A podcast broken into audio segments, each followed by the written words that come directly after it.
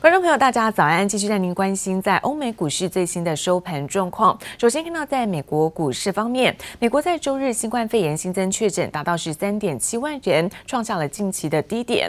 而川普宣布在美国 FDA 授权血浆的紧急疗法治疗新冠肺炎，让市场乐观看待美国呢有机会能够来摆脱疫情，因此激励在美股四大指数全线收红。我们看到纳斯达克、S&P 五百是双双在攀上了历史的高点，而美股中场在道琼部分大涨三百七十八点，涨幅呢在百分之一点三五。科技股纳斯达克上扬百分之零点六零，收在十一万一千三百七十九点。S&P 五百指数部分则是在三千四百三十一点，涨幅呢在百分之一。费城半导体上扬幅度是百分之零点九六，中场收在是两千两百一十九点。好，再来看到是欧洲的相关消息，美中紧张关系呢出现了缓和的迹象。加上新冠肺炎疫苗有望同步的带动全球股市走高。那我们看到欧股的部分跟随涨势哦，主要指数纷纷大涨。中场可以看到，在德国涨幅在百分之二点三六，而法国股市涨幅也在百分之二点二八。And it has proven to reduce mortality by 35%. It's a tremendous number. The FDA, MIT, Harvard, and Mount Sinai Hospital have also found convalescent plasma to be a very effective method of fighting This horrible disease. 在台上大肆宣称血浆疗法效果显着。美国总统川普宣布，美国食品药物管理局 FDA 紧急批准了使用血浆疗法来治疗新冠肺炎患者。疫情看似透出曙光，激励市场信心。Now what we know is that this uh, treatment has been sort of used um, in in hospital settings, and it's still a trial uh, treatment, if you will. The other problem is that this convalescent plasma is uh, donated, so there There are questions about what the quality of it is going to be。这项疗法还有不少争议性，仍被川普视为重大突破。疫情方面有进展之际，美中关系却越闹越僵。抖音不满被川普政府封杀，打算反击，控告川普的行政命令违法。美国个别政客针对 TikTok 等特定企业的胡作非为，中方支持相关企业拿起法律武器，维护。正当权益。抖音打算对川普政府提告，获得中国官方力挺。《华尔街日报》报道，美国政府对抖音态度强硬，脸书创办人祖克伯功不可没，但遭到白宫经济顾问纳瓦罗郑重否认。What I'm showing up here is zero, zero influence of Mark Zuckerberg on any of that TikTok. Let's be clear, what the president is doing is not really about TikTok. It's about TikTok and WeChat and all of these other Chinese software companies that are able to collect data on American citizens, ship it over the Chinese servers, and then share it with the Communist Party and the People's Liberation Army. 纳瓦罗强调，并没有针对特定企业，但不愿让美国用户资讯有机会被中国政府掌握。美国打击中国企业的力道，只怕不会放软。美中关系持续紧张。记者王新华、黄一豪综合报道。 而美中的关系持续在不稳定之际，中国外交部长王毅他最新呢出席了在中越边界立碑纪念活动的时候，意有所指的说，这个对话协商是解决分歧的正确途径，也被解读呢是在向美国喊话，而似乎也是回应美国总统川普他最新接受了福斯新闻访谈时，竟然威胁美国经济可能会和中国的经济大幅脱钩。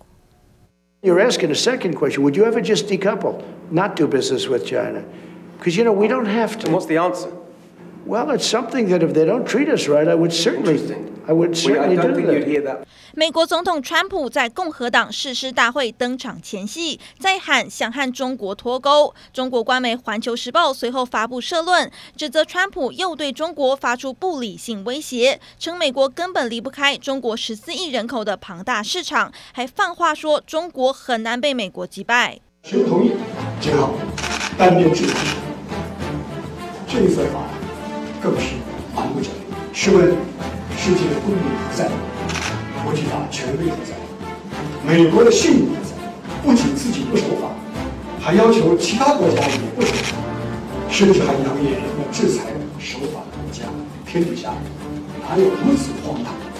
先前不断反对美中脱钩的中国外交部长王毅，连日来出席活动时都趁势向美国喊话，痛骂如果美方出尔反尔，试问还有哪个国家敢和美国签署协议？中国的崛起不可避免，所以我们是一直在跟他讲，这个中国不会不会取代你。路透社分析，一旦美国科技和中国制造业脱钩，最后可能导致美国半导体、电信业受到冲击，中国也将降低对进口石油和天然气依赖，甚至意外有利于人民币，因为北京致力推动软体晶片，甚至自家卫星导航系统的在地化，打造自我维持的科技生态系，有助于人民币凭借本身实力升值，不必靠对美元贬值。There's a, a movement afoot. To completely decouple our economies, basically saying that American companies should not do any business in China. Uh, and that's a very dangerous precedent because this trade war is hurting both sides. There are no winners in a trade war, only losers. 另外，美国下月二十号开始将对 TikTok 及 WeChat 实施制裁，禁止美国个人或实体和他们交易。但最新有外媒发现，腾讯为企业打造的办公管理工具“企业微信”海外的名称从 WeChat Work 改为 WeCom，猜测是为了避过禁令。不过，有业内人士认为更名的作用不大。It's just sad that if they if it does go away, that it would have a lot of families and friends in the blank about like how they are.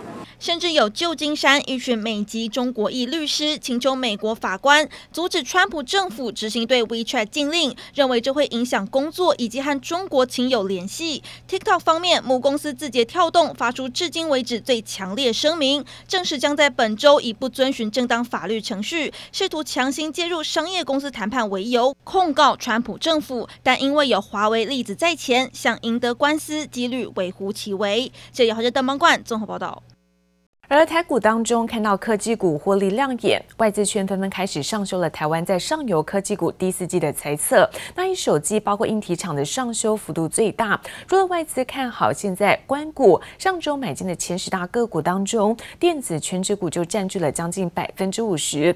好，专家就分析，疫情导致了笔电手机的出货递延，不过需求并没有消失，而科技股依旧会是盘面的一大焦点。社会五 G 科技半导体的需求增温，外资纷纷上修台湾科技股的财务预测。凯基投顾更认为，台湾科技股的获利恢复水平将终结二零一八、二零一九连续两年的衰退走势。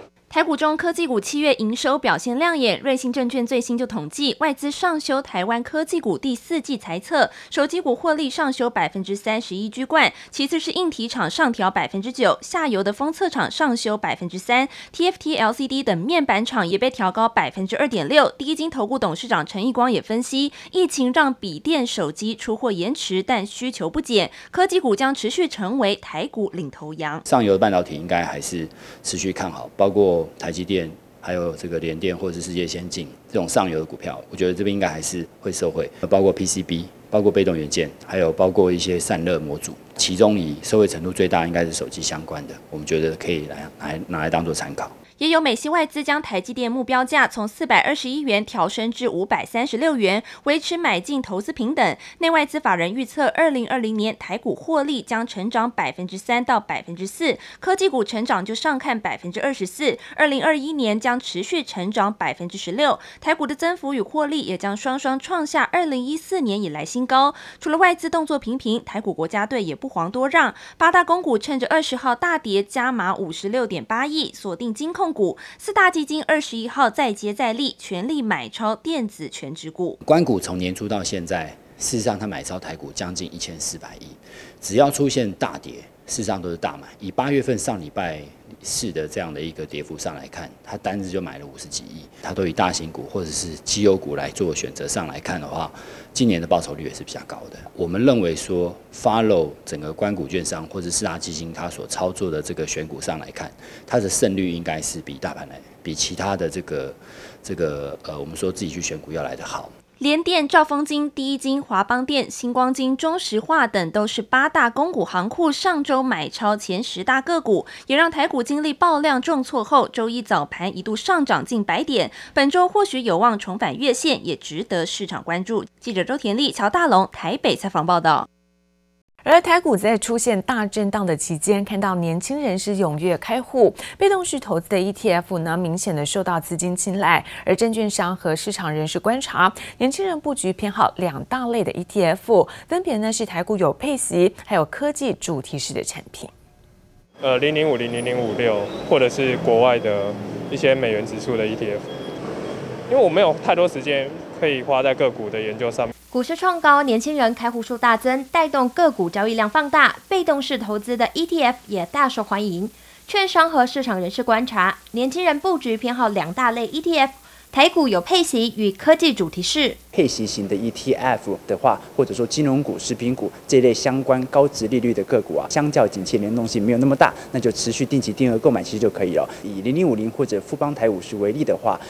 追逐的是一个景气上的一个变动和价差。从目前整体股市的一个高点水位来看的话，其实应该要逐步的来做出清哦。铜板价五十元内就能入手的配息 ETF，元大高股息、元大台湾 ESG 永续、国泰永续高股息、富邦公司治理 ETF。而科技 ETF，元大全球未来通讯去年上市以来翻涨百分之十八，国泰网络资安上涨百分之三十四，元大全球 AI 挂牌一年半来更飙涨百分之五十二。还有买到特斯拉、亚马逊、苹果等标股的统一 FANG Plus，IPO 以来暴涨百分之八十八点五，显示新手进场就有好绩效。科技型的 ETF 或者说题材型的 ETF，大部分是跟随着科技股持续创高的行情，所以股价也跟着翻倍哦。但是以目前的角度来看的话，包括标普、包括纳指，基本上都上涨到了一定的临界点。专家分析，科技型的 ETF 多头趋势还在，可以持续布局，但要随时提防回档的可能性。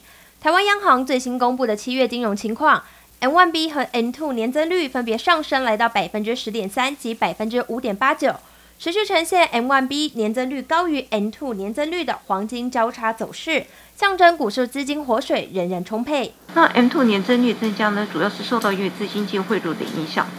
那么也看得出七月份的时候外资是持续的净汇入。证券划拨我们看七月七月份的话，成交值是蛮多的，受到一些现金鼓励啊。